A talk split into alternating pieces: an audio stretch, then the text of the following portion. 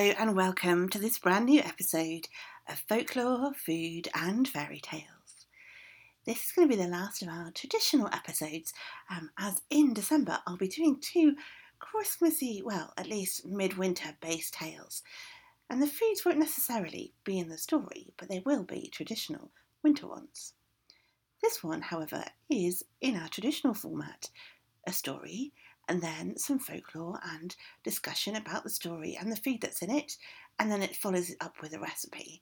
I hope you enjoy it. This is an interesting one for me. It's The Hand of Glory, which appears in various different volumes.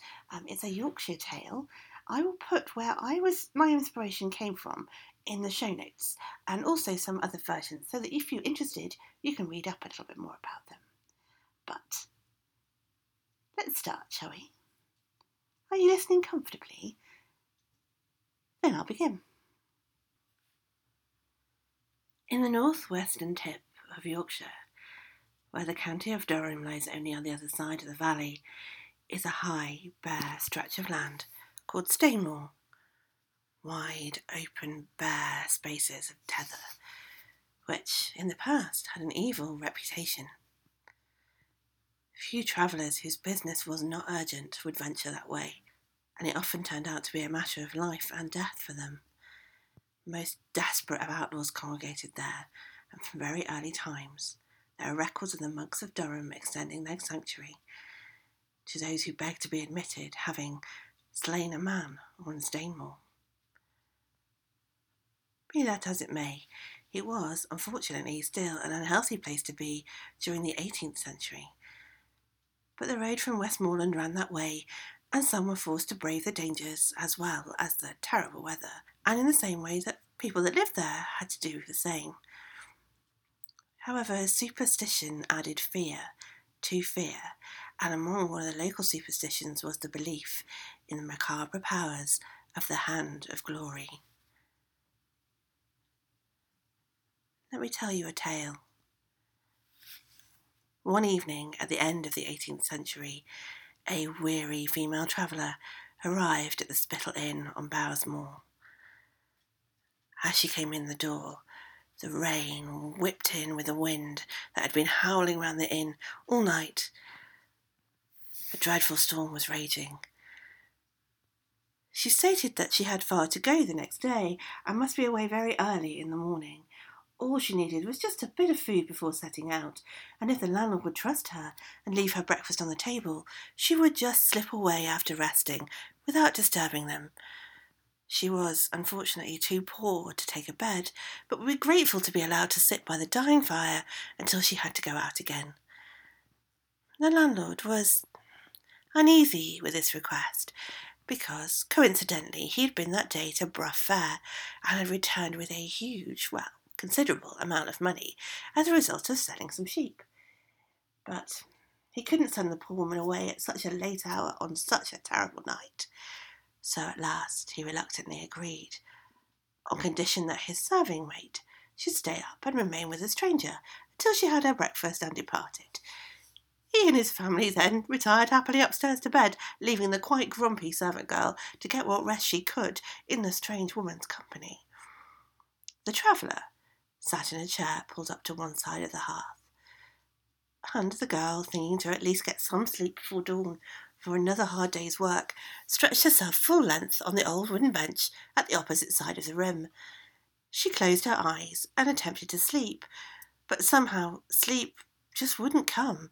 She was so uncomfortable on the hard bed, and she missed her comfy blankets upstairs.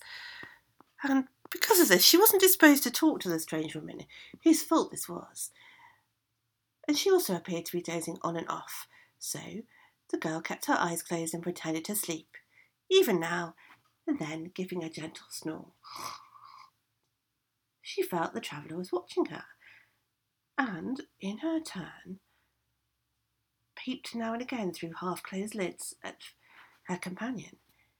It was during one of these surreptitious glances that she saw a sight that filled her with considerable unease.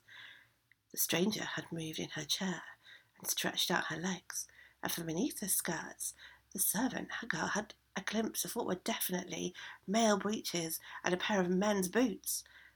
Frightened though she was, she was a clever girl, and she realized that safety was in keeping calm and thinking quickly. With great deal of self control, she turned over once or twice, seeing if she could find a more comfortable position. She closed her eyes tight and turned her breathing to a low, regular, gentle snore. The traveller was completely taken in by her act, and after a minute or two roused himself and stood up, while the girl, continuing to breathe deeply, squinted at him in the glow of the dying fire. He took from his pocket a dead man's dried and pickled hand, set it on the table, and fitted a candle into it. Then he lit the candle with care, coaxing the wick to a steady flame, and, picking it up, went to the bench on which the terrified girl was lying. He bent down and passed the candle to and fro all over her, saying as he did so, Let those sleep who are asleep, and let those who are awake stay awake. Then he set the hand of glory down on the middle of the table, and drawing back the window curtain, said, Flash out flame, hand of glory. Immediately, or so it seemed to the terrified girl, the flame leapt to twice its original size. Then the robber opened the door to the road and stood on the top step, whistling up his companions, who were watching and listening for his signals. The girl jumped up with all her might, crept after him, coming up behind him, pushed him with all her might, so that, taken completely by surprise, he fell down the steps and rolled into the road. She slammed that heavy door and barred it, and then rushed upstairs to wake her master. She knocked on the bedroom door, but getting no answer, knocked and knocked and knocked hard with her fists, calling for her master and mistress to wake, but they lay as if dead. She screamed and shook them roughly, pulling off the blankets and doing everything she could to wake them, but they still slept, as though they were in a sort of trance. And from the room where the innkeeper's grown son slept, the silence was just complete. By this time, the stranger had picked himself up, and his companions had arrived. She could hear them talking and cursing in the road outside, preparing to break in. Something had to be done, and quickly. Being a local girl, she had heard tales of the dreadful powers of the Hand of Glory, and even had no doubt that it was that instrument of evil burning on the table that was the cause of the trance into which her employers had fallen. The clever and brave girl left off her attempts to get them up and ran downstairs to where the grisly candle still burned in its terrible pickled hand. Looking away for some sort of dousing it without actually having to touch it, she saw a half pint left, unnoticed. She grabbed it and poured it over. Nothing, nothing at all. The candle still burned. If anything, it burned more. But then her eye fell on a bowl of fresh milk she had put aside the evening before to skim in the morning. Grabbing up the whole bowl, she threw the entire contents over the hand, and the candle thankfully spluttered and went out. Immediately, the family upstairs roused, rushing up to them, the girl told them all that had happened. The landlord's son, arming himself with a loaded gun, went to the window to talk with the men, a little surprised they hadn't made off at the first signs of resistance from inside the inn. The first of the thieves, who had dressed as a woman, first threatening and then cajoling, said that if the hand of glory was returned to them, they would go away quietly, never to trouble that inn again, and no harm done. But the honest innkeeper and his family had had too good a proof of its power, and had no wish to submit others to the terrible things that had happened to them. So they refused to give it up, and great glamour broke out again as the gang prepared to rush the door to retrieve their treasure. At this, however, the innkeeper's son lost patience and shot his gun at them. Faced with such a practical demonstration of the opposition they were likely to encounter, they made off towards the moor. Next morning, a trail of blood, leading a considerable distance out onto the moor, proved the effectiveness of the shot. But the law for either side was a long way away, and the gang of thieves were certainly not disposed to invoke it on their own behalf. So, that is the end of the story. And what happened afterwards to that particular hand of glory, no one knows. And that is the end of my tale, and I hope it pleased you, for it had no other purpose. What did you think of the story? I hope it wasn't too dark for you. Just these dark nights seem like the perfect time for just a little scary. I say that as someone who is terrified by horror films. I think it stems from when I watched Ghostbusters too young. I've never been able to watch anything darker than a thriller since. I find ghost stories fascinating though, so I clearly don't mind being scared a little in an atmospheric way. I just draw the line at creatures with knives on the end of their hands. Actually, the stories about how Hands of Glories were made are much more gruesome than our tale. I'm going to share it with you anyway. You all seem like lovely people, I'm sure you won't be going off to try and make one and use it for various unethical tasks. You'd struggle in many countries anyway, because firstly you need to find the corpse of a hanged man, and he must have been sentenced to hang, not just an unfortunate race based accident. You then remove the hand from the corpse. This might have been difficult if you didn't get to the hanged man early, as they were also supposed to be good for treating tumours, swellings, and warts. Everyone was so convinced with these cures, there were often queues. Nursemaids would even stroke afflicted children with the dead man's hands still attached to the corpse. Anyway, back to our hand of glory. First, cut up very early and steal your hangman's hand. Depending on some recipes, you're going to need some other things from the corpse, so maybe steal the whole corpse just in case. I would suggest that this would be a good scheme to employ in the cold weather for practical reasons, but part of the instructions suggest the dog days of summer a preferred part of the ritual, so you're out of luck there. Now, you're going to pickle salt the hand. Here are the instructions from the French, from Le Secrets du Petit Albert in 1751. Wrap it up in a piece of shroud or winding sheet, in which let it be well squeezed, to get any small amount of blood that may have remained in it. Put it then into an earthen vessel with zimat, saltpetre, salt, and long pepper, the whole well powdered. Leave it fifteen days in that vessel. Afterwards, take it out and expose it to the noontide sun in the dog days till it is thoroughly dry. And if the sun is not sufficient, put it into an oven heated with fern and vervain. There's quite a lot of discussion over zimat. Some people believe it was verdigris, others believe sulfate of iron. The dog days previously mentioned refer to the hot, sultry days of July and early August. Well, hopefully. They can be cold and damp in England, so perhaps that's why the additional oven instructions were helpful. Vervain is also known as verbena. I imagine that collection of herbal bags at the back of the cupboard won't cut the mustard, though. This wasn't the only recipe for the hand. The following one from Yorkshire and displayed alongside the only hand of glory apparently still in existence in Whitby Museum is quite different. It suggests the hand should be pickled in salt and the urine of a man, woman, dog, horse, and mare, smoked with herbs and hay for a month, hung on an oak tree for three nights running, then laid at a crossroads, then hung on the church door for one night while the maker keeps watch in the porch. And if it be that no fear hath driven you forth from the porch, then the hand be true one, and it be yours. Once all this is done, you must shape the hand so it can hold a candle. There are also differences of opinion for the candle, too. Of course, Petit Albert suggests then compose a kind of candle with the fat of a hanged man, virgin wax, and sesame of Lapland. Now you can see why I suggested you needed to steal the corpse. It's frankly much more horrid than the hand itself, so you can see why other people suggested using virgin wax, which contained clippings of the dead man's hair. Much more practical and lots less disgusting. Well, comparatively anyway. Also, there's no need to find a way to get rid of the rest of the body, which, unless you want to find out the extent to which your friends hold you in esteem, always seems like quite a lot of bother. There's also a version where no candle is necessary and the fingers of the hand light up. Apparently, unlit fingers indicated persons in the household who weren't asleep. There's a couple of obvious problems here for the thief. One being that they might not know how many people were present in total, the second being that many households were bigger than five. I've barely touched on what Hand of Glory could achieve.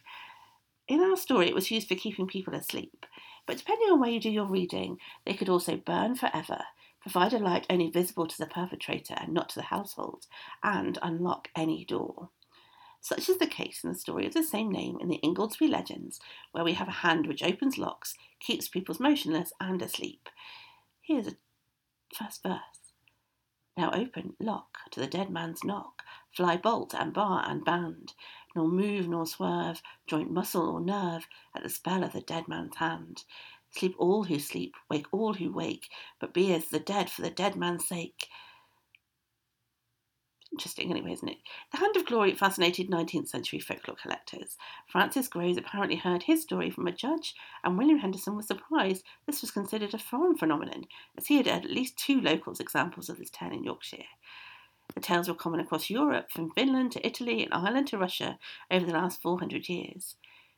There were also possibly some thieves in Ireland who believed a hand of glory really did work as advertised.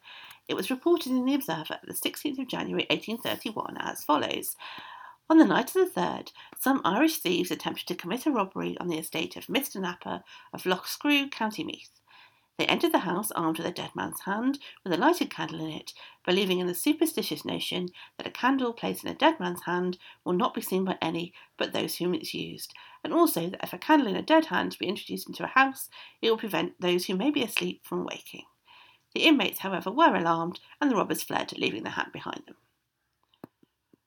The hand itself wasn't the only item of interest in the tale, however. The need for milk to put out the candle is another interesting discussion point. Here in our tale, it took something untainted to overcome the evil of the hand, and the milk was the first item of purity to hand. Milk is interesting from a folkloric and historic perspective. For such a naturally unstable product, it's the source of several origin stories, and our whole galaxy is named for it, the Milky Way. In fact, the word galaxy derives from Gala, the Greek word for milk, in Greek myth, every star comes from drops of Hera's spilled breast milk when she was feeding Hercules. The infant Zeus, or Jupiter, was fed on goat's milk and honey. In some versions of the myth, the milk was provided by Amalthea, the divine goat. The Egyptian goddess Isis was often shown breastfeeding a pharaoh, and her husband was celebrated for pouring out a different bowl of milk for each day of the year. Isis was often depicted across the Middle East with large breasts and a cow's head. A recipe for the sacred milk of Isis still survives, involving milk, almond syrup, and strawberries. The Fulani people in Africa have an origin story that the world started with a huge drop of milk, from which everything else was created. And according to Norse legend, the primeval thawing frost cow, Audhumla, produced the four rivers of milk on which the frost giant Ymir fed. The universe was later created from Ymir's body parts. In addition, the goat Heidrun provided the milk which formed the basis of the mead drunk in Valhalla by the wounded Aesir. The Celts, Celts also had their own milk associated myths. The Fuwch Frech was a magic Welsh cow with black and brown markings who would appear if anyone in need of milk. She would fill the largest milk pail and then vanish, sometimes into a lake. Glas Glibnach was the equivalent grey cow of Irish tradition. If either cow were hurt, milked into a leaking bucket, or otherwise offended, they would disappear before providing all of their milk. One of other Otherworld cow, the Dun cow, turned destructive after she was tricked out of her milk and finally had to be slain by Guy of Warwick. It wasn't pretty. You can look it up. In Ireland, they also have their own milk goddess. St. Bridget was washed in milk as a newborn babe and was raised on the milk of a magical otherworld cow. She was unable to digest ordinary cow's milk. This cow was a white one with red ears, and it accompanied her around the farms on the eve of her saint's day. At this time of year there was little milk, and many farm women would take a candle to the cow stall, singe the long hair on the upper part of the animal's udder, in order to bring on St. Bridget's blessing, so that cow's milk would be abundant in the spring. In England, if you were lucky enough to have a brownie look after your home or farm, it was important to reward them correctly, a bowl of cream or rich full cream milk and bread, liberally spread with butter and honey, would prevent the brownie considering the householder ungrateful and thus causing havoc around the farm.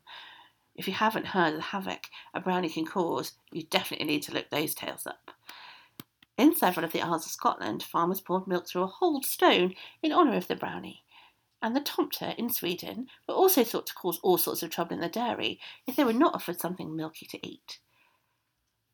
As well as rewarding your household spirits, it was important to protect your dairy and your herd from supernatural influences.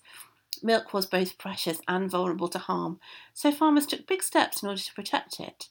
In order to discourage witches in Ireland, rowan wood was twisted around the milk pails, as it was considered that witches were the most likely to have caused the problems with your cows. Rowan was also hung at the cowshed door on May Day, and bunches of primroses were hung on the cattle or scattered round the door of the dairy and trodden on before crossing the threshold. And in Scotland, red ribbon was tied to the tails of cattle. Milkmaids also sang to their cattle to ward off fairies and witches in an effort to retain milk yields.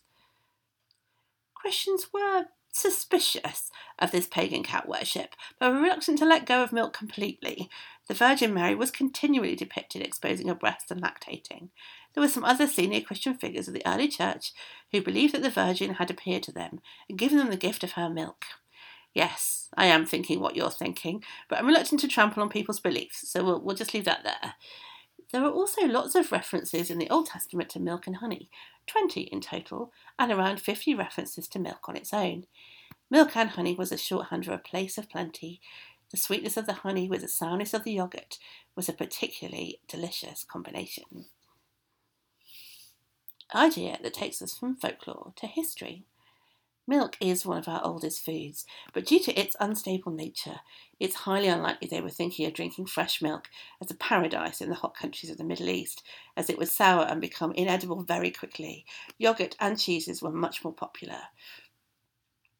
It was originally thought that sheep, goats, and cattle were first domesticated for their meat, hides, and horn from around 9000 to 7000 BCE in the Near East, modern Iraq and then exploited for their secondary products of milk, wool, and farm power in the fifth millennium. However, recent dating of milk residues found on pottery remains suggests that the milking of animals may have occurred much earlier, during the seventh millennium, and possibly even earlier, and that the majority of milking occurred in northwest Anatolia, which is modern day Turkey. I love to spend a long time on this history. We don't really have enough time.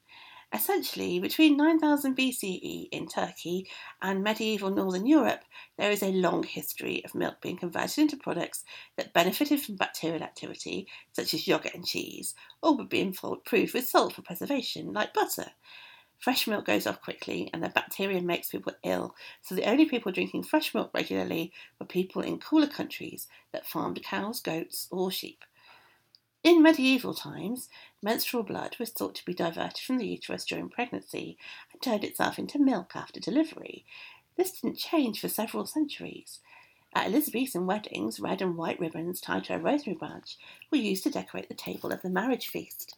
The white ribbon was a reminder both of milk and the absence of periods during childhood and pregnancy, while the red recalled a woman's monthly purgations, suggesting future fertility. Milk white connotated purity and innocence. The idea that milk was actually blood that had turned white is also why milk was banned on meatless holy days, more than half the days of the year. The real problem with fresh milk through time was that it was dangerous to health. The milk carried dangerous bacteria, was milked into dirty vessels, which just made things worse. It turned bad very quickly. As is mentioned, it was overcome by turning the milk into longer lasting products, such as yogurt and cheese. An alternative to this was found in India, where they just boiled milk, which solved most of these problems. It was also combined often with sugar, which further preserved it. Milk was also used as a medicine, but in forms where it was less harmful, such as a powerful remedy for all, such as alexiterial milk water, which was good against the plague, surfeits, and almost anything else, and especially useful for the bite of a mad dog. It was a water distilled from numerous herbs and cow's milk, and occurs in many recipes of the 17th century.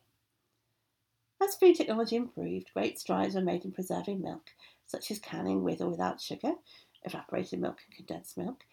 But this changed the qualities of milk. It wasn't until pasteurization that the suggestion that a concept of a big glass of fresh milk being good for your health became a familiar concept. This happened in the US at the end of the 19th century, but not until the 1940s in the UK. Fresh milk became a health product. It can also be delicious, apparently. I agree if that's it made into its most superior forms cheese, yogurt, kefir, butter, cream, creme fraiche, clotted cream, ice cream, and so on.